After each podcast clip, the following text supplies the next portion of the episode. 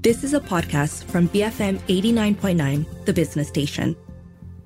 Good morning. You're listening to Pressing Matters, the show where we go behind the headlines and explore issues driving the press. I'm Shazana Mokhtar. Last week, ASEAN convened an emergency foreign ministers meeting to discuss the situation in Myanmar ahead of the ASEAN summit in Bali in a few weeks. What's the latest state of play, and why has ASEAN failed to make progress in resolving this crisis? For an update on the situation and also what we should expect from the ASEAN summit, we speak to Hunter Marston, researcher with the Australian National University, who has been following this issue. Good morning, Hunter. Thanks for joining me today. Good morning. Happy to be here. Now, I'd like to start with just getting um, a picture of what's happening in the country. What do we know about the current level of unrest in Myanmar at the moment? The latest headline coming out of the country was the horrific airstrike on a concert in Kachin state that killed scores of people. Is this reflective of the situation across the country? Well, this is exceptional in some ways, uh, but at the same time, sadly, uh, a bit par for the course. The Myanmar military has shown that it's uh, very willing to use its air force to uh, bomb and attack civilian sites, and uh, including um, uh, targeting uh, civilians for uh, mass casualties, like this incident uh, bombing a concert in northern Kachin State. Um, really tragically, the, the, military has also also used its force against schools and monasteries to um, cause unrest and to further instill fear in the population, just to try to beat it into passivity, which uh, has completely failed across the board. Are we seeing um, most sites of conflict um, outside of the main city area, or uh, is unrest also present in the cities as far as we know? Well, there are the occasional uh, sort of guerrilla urban attacks. Um, there are active groups in Yangon primarily, uh, as well as Mandalay, uh, where People's Defense Force units have um, arisen. Um, but at the same time, the bulk of heavy fighting has been in sort of central plains, Sagaing, um, and in the northwest and northern states such as Kachin, uh, um, Chin State, and Karen. Now, I understand that there's a parallel civilian government, the National Unity Government, which is operating in exile. I'm wondering whether this also, whether the NUG also acts as an umbrella group for all the parties opposed to the military, or does the opposition remain fractured along ethnic and regional lines? How, I guess, united is the resistance to the military junta? An excellent question. Uh, so the National Unity Government is not completely in exile, actually. Um, so I think that makes it much different than what we saw in the 1990s um, with resistance following the uh, military's refusal to hand over power uh, three decades ago. Uh, the National Unity Government does have some uh, state control uh, within Myanmar, and it is operating educational and health facilities as well as collecting tax revenue on the ground and raising money for its operations. Uh, but at the same time, it struggled to bring together a coalition of diverse ethnic armed groups, primarily, and has, um, at the same time, it's really achieved a lot in bringing together these groups for the first real tangible talks at federalism and looking ahead to what Myanmar's democracy might look like in a post-military uh, and democratic Myanmar. So in that sense, it's um, I suppose it's still the main actor, but it, it, we can't really say that there is a united opposition. Well, uh, we could say that the majority of these groups are united in their um, hatred for the military, uh, and the National Unity Government and National Unity uh, consultative council are the first steps towards achieving a sort of democratic federalism. Um, it's early days yet in terms of that conversation, and um, there are some significant holdouts, uh, most notably the Arakan Army in Western Rakhine State and the United Wa State Army, which are the most powerful armed groups in the country, have, have so far been uh, keeping the National Unity Government at arm's length and uh, unwilling to completely uh, endorse their um, own fight against the Myanmar military because these ethnic minority groups tend to see the National Unity Government as the latest manifestation of the majority Burman uh, group. And so, mm-hmm. therefore, sort of the current civil war as an intra Burman sort of family quarrel, the military versus the NLD, that is National Unity, uh, National League for Democracy and Aung San Suu Kyi's party. So there is a lot of complexity to the situation um, that's maybe not captured from the main headlines that we see. I, I, want to ask you how difficult it has been to get information out of Myanmar since the coup. Um, I understand that most foreign press exited the country post coup. They're operating operating in neighboring countries instead. Has it been difficult for information to be channeled um, to the outside world? Well, it's difficult. There are still some heroic efforts by local journalists, um, including Frontier Myanmar and Myanmar Now, uh, two sources that I follow pretty closely. Um, and these groups have even uh, sent journalists to cover fighting on the front lines within Myanmar. Um, so we are hearing information about, you know, for instance, the sources and uh, methods for how uh, the People's Defense Forces are manufacturing their own weapons and some of the real life struggles of these groups within Myanmar. Um, I do want to just touch a little bit on um, the political prisoners. There, there, are over 10,000 political prisoners currently being held by the military junta, and the highest profile of them is, of course, Aung San Suu Kyi. Um, she's been sentenced to nearly 30 years in prison over multiple charges. What does this say about the junta's plans to consolidate power? Well, the junta has shown since day one that it has very little respect for, or no respect for rule of law. Um, it has actually even trampled its own 2008 constitution by botching the sort of sequence that it would have needed to follow in order to declare a legitimate uh, transfer of power in a, emer- a, state of emergency to military rule. Um, and since then, it's uh, shown quite clearly that it's prepared just to sort of uh, abolish everything that the NLD and civilian governments achieved prior to the coup, including wiping out the Union Election Commission and charging uh, or making charges of electoral mismanagement and fraud. Um, and uh, making all sorts of accusations against Aung San Suu Kyi and uh, her party based on corruption and um, embezzlement of funds and misuse of funds, et cetera, et cetera. Mm. They are planning for um, an election in August 2023, if I'm not mistaken. If nobody from the outside world believes what they're doing, who exactly are they trying to convince of their legitimacy?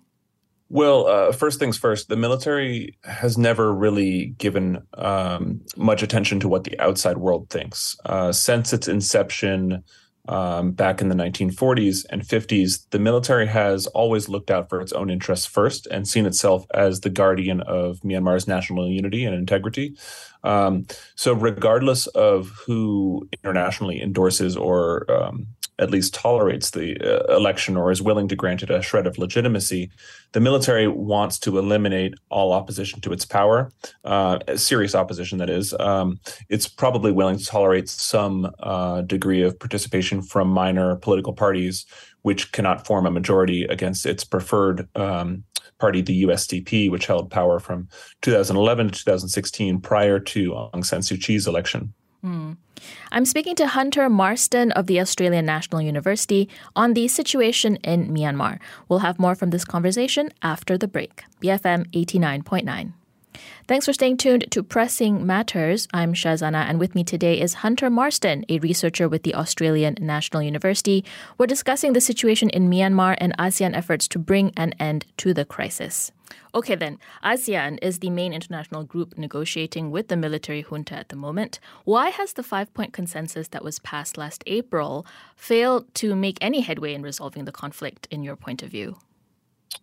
Well, it's it's a couple of things really. Um, some push factors and some pull. I think in part it's because ASEAN lacks enforcement mechanisms um, and has stuck to sort of its uh, stock language of urging restraint uh, on all parties and immediate cessation of violence before negotiations and political dialogue.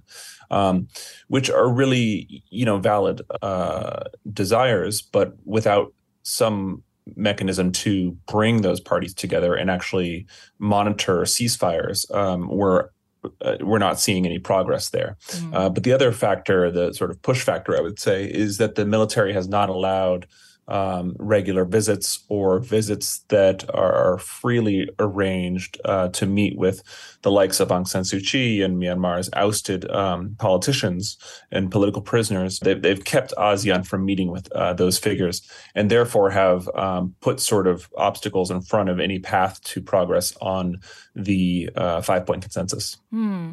How would you assess the initiatives by Cambodia to mediate with the junta? I mean, they're seen as relatively friendly to the military government. Uh, I believe Cambodian leaders, um, and including the uh, ASEAN envoy, who is the deputy prime minister of Cambodia, they've managed to make visits to Myanmar, but there hasn't been any progress despite these friendly ties. Why is that? Well, the friendly ties might be part of the problem uh, at the same time because uh, Cambodia is not pushing so hard. Um, and, you know, that's understandable in some ways. You know, within the ASEAN family, uh, these countries have a certain way of uh, responding to extreme violence and um, political chaos, like the case of Myanmar currently. Um, but Hun Sen sort of let's treat them as member of the family, let's deal with this in house, has not actually panned out. And partly that's because the Myanmar military, in its very cynical way, has been able to play ASEAN against itself. Mm. Um, there, there, there is some signaling, and maybe we'll touch on this. Uh, Indonesia, which will take up the chairmanship following November's summit, uh, may take a different approach. Um, and Retno Marsudi, the foreign minister, has suggested that she's keen to uh, include the National Unity Government and representatives from it uh, in, in, upcoming meetings. Mm. I'm wondering if this was discussed um, during the ASEAN Special Foreign Ministers meeting last week. Um, why exactly was that meeting called, and what was there any particular outcome that um, stood out? Well, they issued a chairman's statement, uh, which was rather anodyne. It urged the same sort of points of utmost restraint, immediate cessation of violence, uh, noting its alarm. Um, and it did notably uh, reference one party with significant power on the ground in, in, a clear allusion to the military, although this really isn't uh, too much of a departure from past talking points. The primary point of the meeting is preparatory. Um, it's leading up to the ASEAN summit um, in a couple of weeks, and I think sets the stage for uh, leaders of ASEAN states to come together and actually talk about a, hopefully a more direct path to dealing with this crisis. Um, but it offers little promise that uh, ASEAN states are willing to really think outside the box. Mm. So, in, you sound fairly pessimistic that anything new will come out of the ASEAN summit. Do you think that this will only happen when Indonesia takes over the chairmanship next year? Uh, I, am not holding out too much hope for this summit. Um, you know, and ASEAN has an array of other problems at the same time. You know, it's still facing recovery from the coronavirus, uh, as well as economic uh, slowdowns associated with with um, international shutdowns. Uh, so I, I, think it has you know an array of topics on its hand mm. uh, but at the same time the myanmar crisis is really one that challenges its internal cohesion and legitimacy and credibility to uh, solve intra-regional shared problems because myanmar's crisis really does impact all the other states at the same time um, but at the same time indonesia's um, press conference uh, and, and hints by the foreign minister as well as the um, foreign ministry director for uh, ASEAN cooperation, Sidarto Suryo Dipuro, uh, have suggested that perhaps Indonesia will be more, uh, will pursue a stronger line in including representatives, uh, whether or not the military uh, agrees. And, and, and Indonesia has the clout to actually overrule some of the uh, opponents within the bloc, including Cambodia, perhaps, and Thailand and Vietnam. Mm. You mentioned earlier that um, ASEAN really lacks enforcement mechanisms when it came when it comes to the five point consensus and that it's not really thinking out of the box to resolve the crisis. What would be some of the out of the box approaches um, that could be considered? One of them as you mentioned was engaging with the national unity government but are there other tools that asean possibly has in its arsenal that it's not using well, I think um, it's unlikely that ASEAN will introduce anything like economic sanctions. I think the inclusion of the National Unity Government would be a powerful symbol to the military that ASEAN's prepared to move on and um, give the giving the NUG a seat at ASEAN. You know, this is still a stretch to imagine, but it, it could mean that the NUG is capable of achieving far more in terms of uh, brokering international agreements regarding um, you know, responses to health crises, economic, trade discussions, et cetera, um, as well as ASEAN's engagement with outside powers, uh, including China, Japan, Russia, the European Union, the United States, all of these countries who the junta, even though it's extremely isolated, at the same time needs some support from international partners. Hmm. Um, so I think inviting the NUG to attend ASEAN summits would uh, indicate to the military that ASEAN is serious about moving on and the need for uh, the junta to actually pursue dialogue with uh, these stakeholders. A lot of the hope is pinned on ASEAN to mediate a, a, resolution out of the crisis, but are there no other international groups or any other countries that could play a role as well?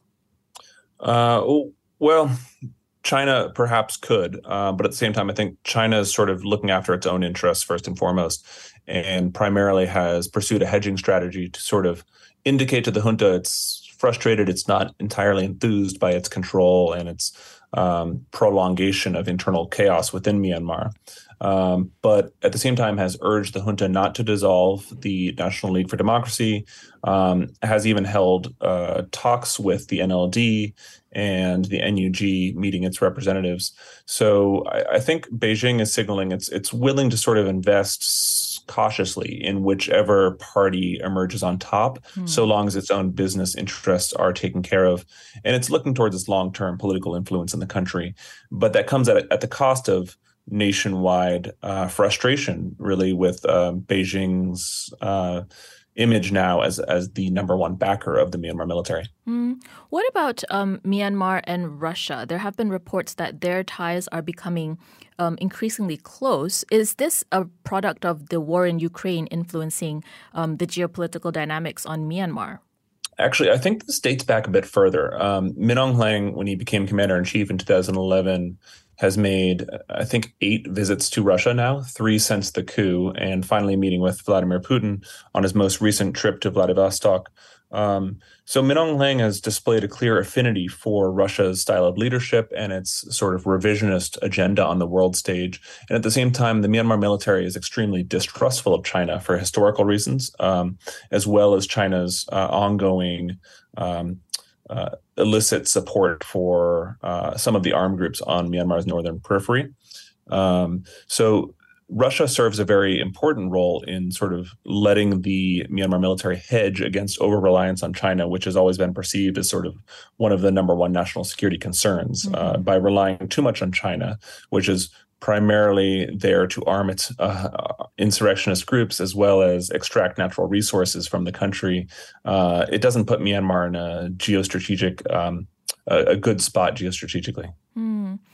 Do you think that um, we could see the situation in Myanmar um, become similar to what's happening in Ukraine, where we have foreign countries arming um, the national unity government, for example, or the resistance movement there. Is there any chance of the situation deteriorating to that level, or do the circumstances, political circumstances in Myanmar and within the region, make that fairly unlikely?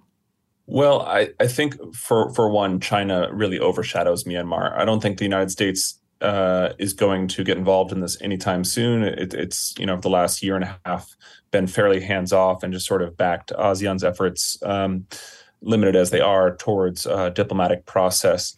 But at the same time, China is already arming uh, these groups and is the uh, arming um, the Myanmar military. Um, is the second largest arms provider, if not the top arms provider today of Myanmar's military. We don't have all the latest data. Uh, so, in some ways, it's already China's proxy battle uh, mm-hmm. on China's periphery. And being that agent of chaos is not a good look for Beijing. Uh, but I don't see this uh, really overlapping and multi-sectional civil war um, introducing new players at this point mm. in terms of western powers or other great powers sort of coming in and arming their preferred side uh, at this point the people's defense forces are clearly getting frustrated with the lack of support from international players and they've resorted to manufacturing their own weapons and some of these are coming from other other armed groups at the same time but uh, they're making homemade rocket propelled grenades and and um, uh, rifles to uh, quite effectively actually take out the Myanmar military forces. At this stage, Hunter, do you see any light at the end of the tunnel, or is this just going to be another um, long, protracted war? Uh, I see no light at the end of the tunnel yet. Um, the the light I do see is in um, my conversations with folks in the National Unity Government and uh, hearing of their stories and efforts to build a coalition across Myanmar involving the next generation, involving uh, underrepresented groups and ethnic minority groups uh, together to talk about what a federal democracy would look like in their country, promising rights to the Rohingya, uh, who have been historically persecuted and, and you know hundreds of thousands driven out of the country.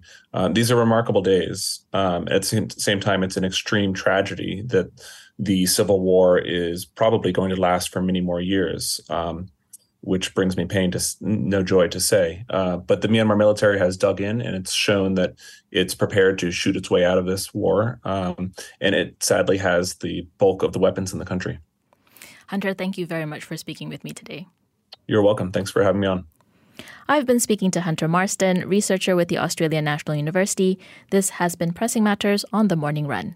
Coming up next is the 10 a.m. news bulletin, and then it's over to Enterprise. Stay tuned, BFM 89.9.